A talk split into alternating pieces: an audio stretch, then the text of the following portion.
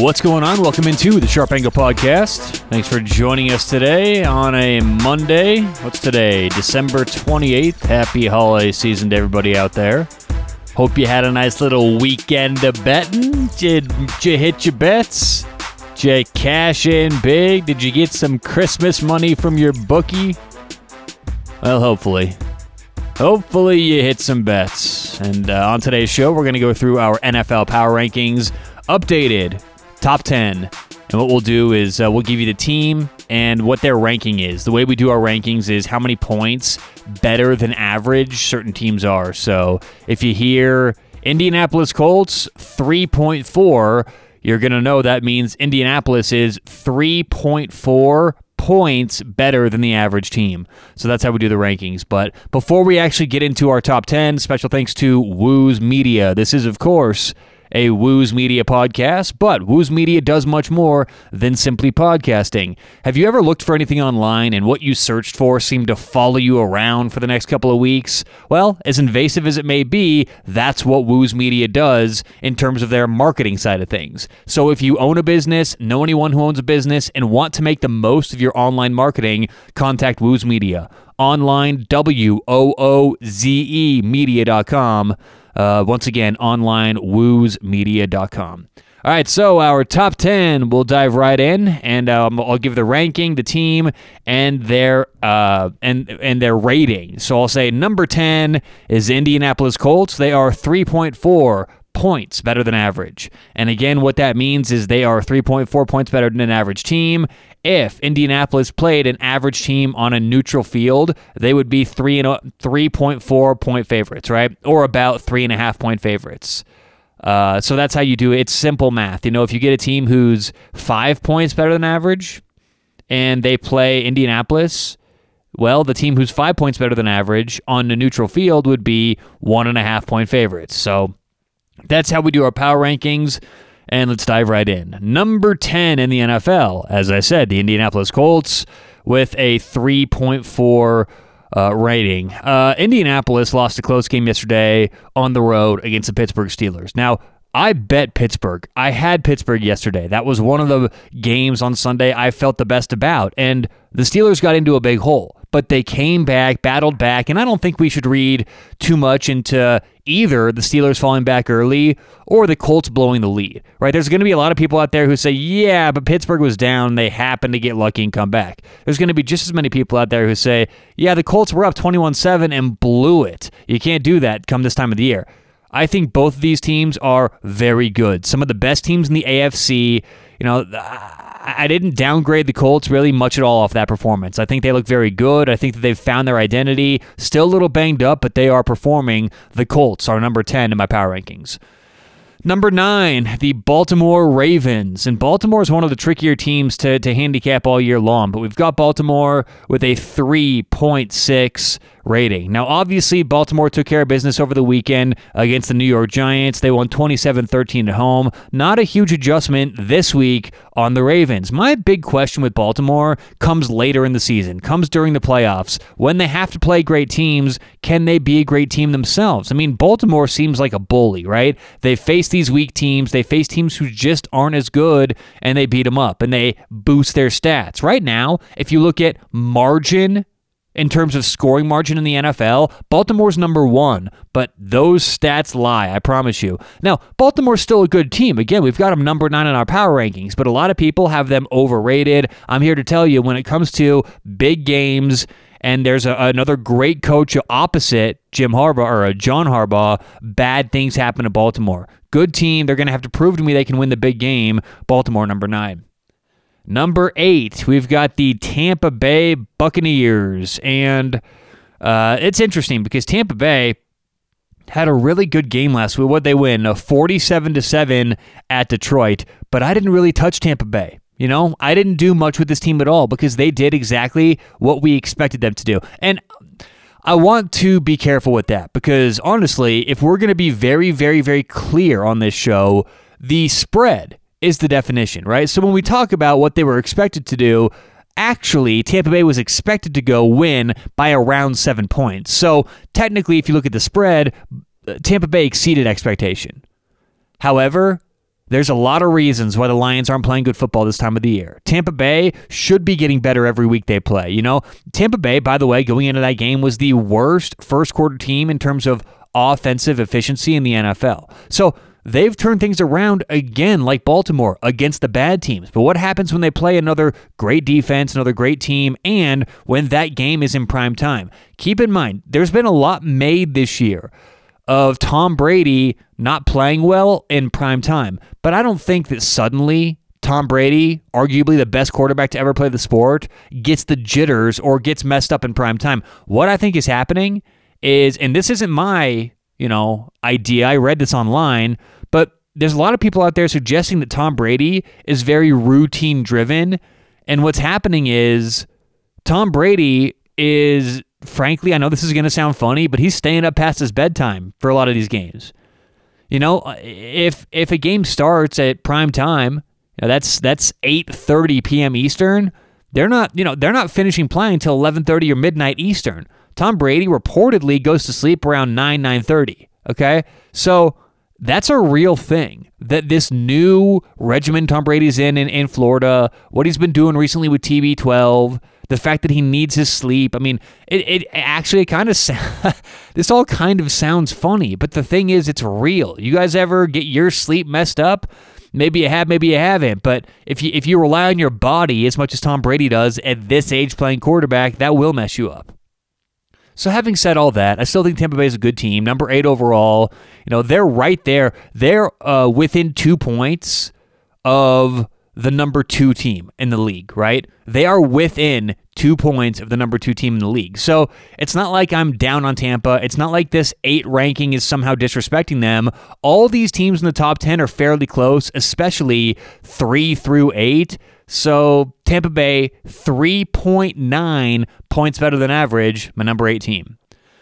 Number seven, the Pittsburgh Steelers. Pittsburgh is four points better than average, or they have a four rating. And again, we talked about Pittsburgh. Big comeback this week, ending a three-game losing skid, and we should have expected this. Look, Pittsburgh was not as good as the eleven and oh team we were watching a month ago, and they're certainly not as bad as losing three straight in December. This team was right in the middle. They're one of the better teams in the A F C, but they had a hiccup in the middle of the year. It happens. They got banged up. They're getting healthier.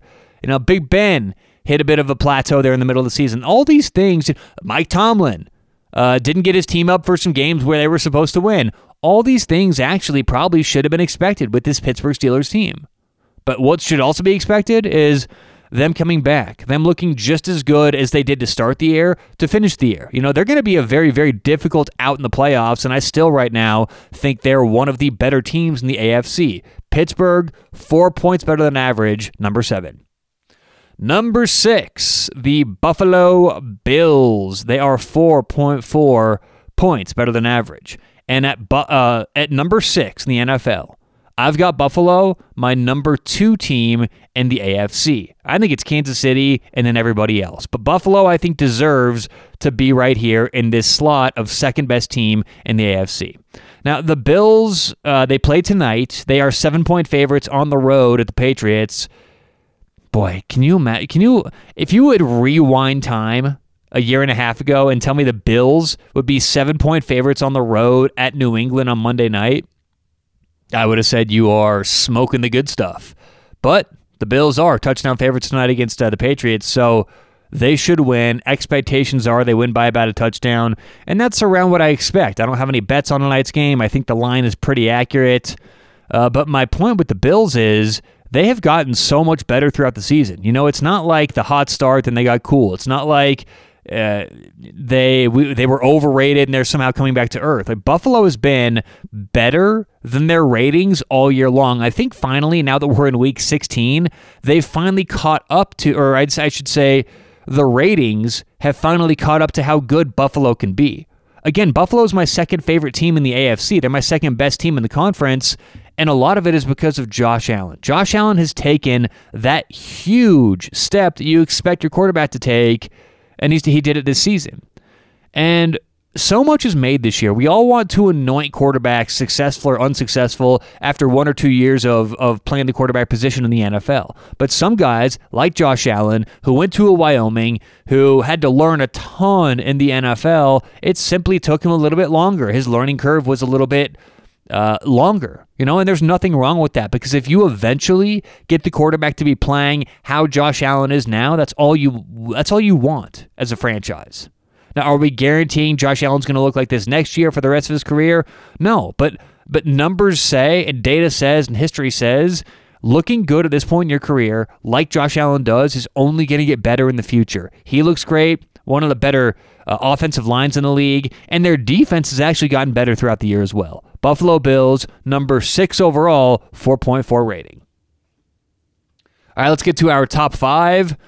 Uh, as I just said, four of our top five are in the N F C. So, number five in the N F L, the L A Rams. L A with a four point five rating. L A is four point five points better than average.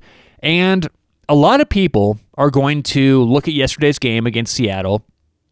Rams, Seahawks in Seattle, by the way. Uh, and they're going to come down on Jared Goff. They're going to say that Jared Goff can't play the big game, can't win the big game. He struggles when it matters most. And I simply don't think that's the case with Jared Goff. Now, I don't have Jared I don't have Jared Goff a top five quarterback. I don't think he's massively underrated. I don't think he's one of the better quarterbacks in the N F L. But from what you're going to hear today, and it's or it's the morning on, on Monday. I can't promise you you're going to hear this everywhere, but what I think you're going to hear today on E S P N and Fox and all these outlets is that Jared Goff can't win the big game. This is Jared Goff's team, and he's blowing it, and I simply don't think that's the case. What I think happened in this game yesterday was Seattle, first of all, had a lot more to play for. By the way, I had Seattle, okay? You guys heard yesterday on the show. I like the Seahawks in this game. I expected this to happen. So if something happens that you expect to happen, we don't want to overreact and now start upgrading and downgrading teams furiously. You know, L A and Seattle are very close. This game was very close going up into the fourth quarter. Jared Goff runs an offense where he's simply not asked to do that much. And I think a lot of that's on Sean McVay too. Now, it's not the fault of Sean McVay. If anything, you have to give Sean McVay credit because they're winning because of their coach. But you know, a lot of what's going on with Jared Goff and his quote-unquote limitations are simply from the plays that get called. Jared Goff could do a lot in this league. As long as the running game's working, as long as the offensive line's blocking, he can produce. He can be an above-average quarterback. And really, when the Rams got to the Super Bowl, that's exactly who Jared Goff was. This guy's never been Patrick Mahomes. I don't want to go as far as to call him a game manager, but he's somewhere in between.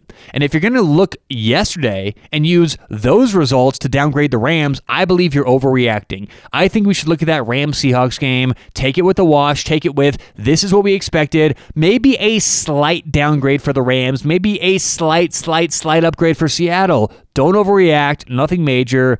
The L A Rams are going to be just fine, even if they have to go on the road for a couple games in the playoffs. The L A Rams, number five. Number four, well, it's who L A played yesterday, the Seattle Seahawks. And Seattle is four point eight points better than average. Again, I've got Seattle zero point three points better than average against the L A Rams, okay? These two teams, very equal, very similar. And again, I, I just said a lot of what I needed to with this with the Seahawks because I'm not going to overreact to what I saw yesterday, both with the Rams losing or the Seahawks winning. I had the Seahawks minus one and a half, I which actually ended up being a bad number by by come by, by uh, time the kickoff came. But I like the Seahawks to win. I had a minus one and a half. This is what we expected to happen in Seattle. Division on the line, or uh, yeah, division on the line. Russell Wilson. That's what I thought would happen. So I'm not going to overreact and say, oh my God. God, they beat the Rams by eleven. Upgrade Seattle. Now, we slightly upgraded Seattle, but not that much. I think Seattle at number four in the N F L and number three in the N F C, very fair rating. Seattle number four at four point eight. Number three, we're going to go the New Orleans Saints at a five point four. Now, this is one of the biggest movers from last week and the week before in New Orleans, and that's simple. It's because Drew Brees is back, and Drew Brees, to me, is worth about four points in the N F L. So New Orleans goes all the way down from number twelve or eleven to number three. since Drew Brees is back.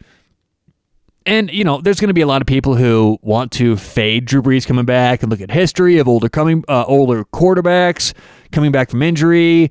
I think that the Saints are going to be going to be just fine. If anything, you've got to look at their defense, because the Saints defense, number one D V O A for a lot of the season, has kind of slipped the last couple weeks. And that's what you need to win in the N F L playoffs, defense and a good running game. Now, the Saints are a little bit different because they can go to their short passing game as an extension of their running game.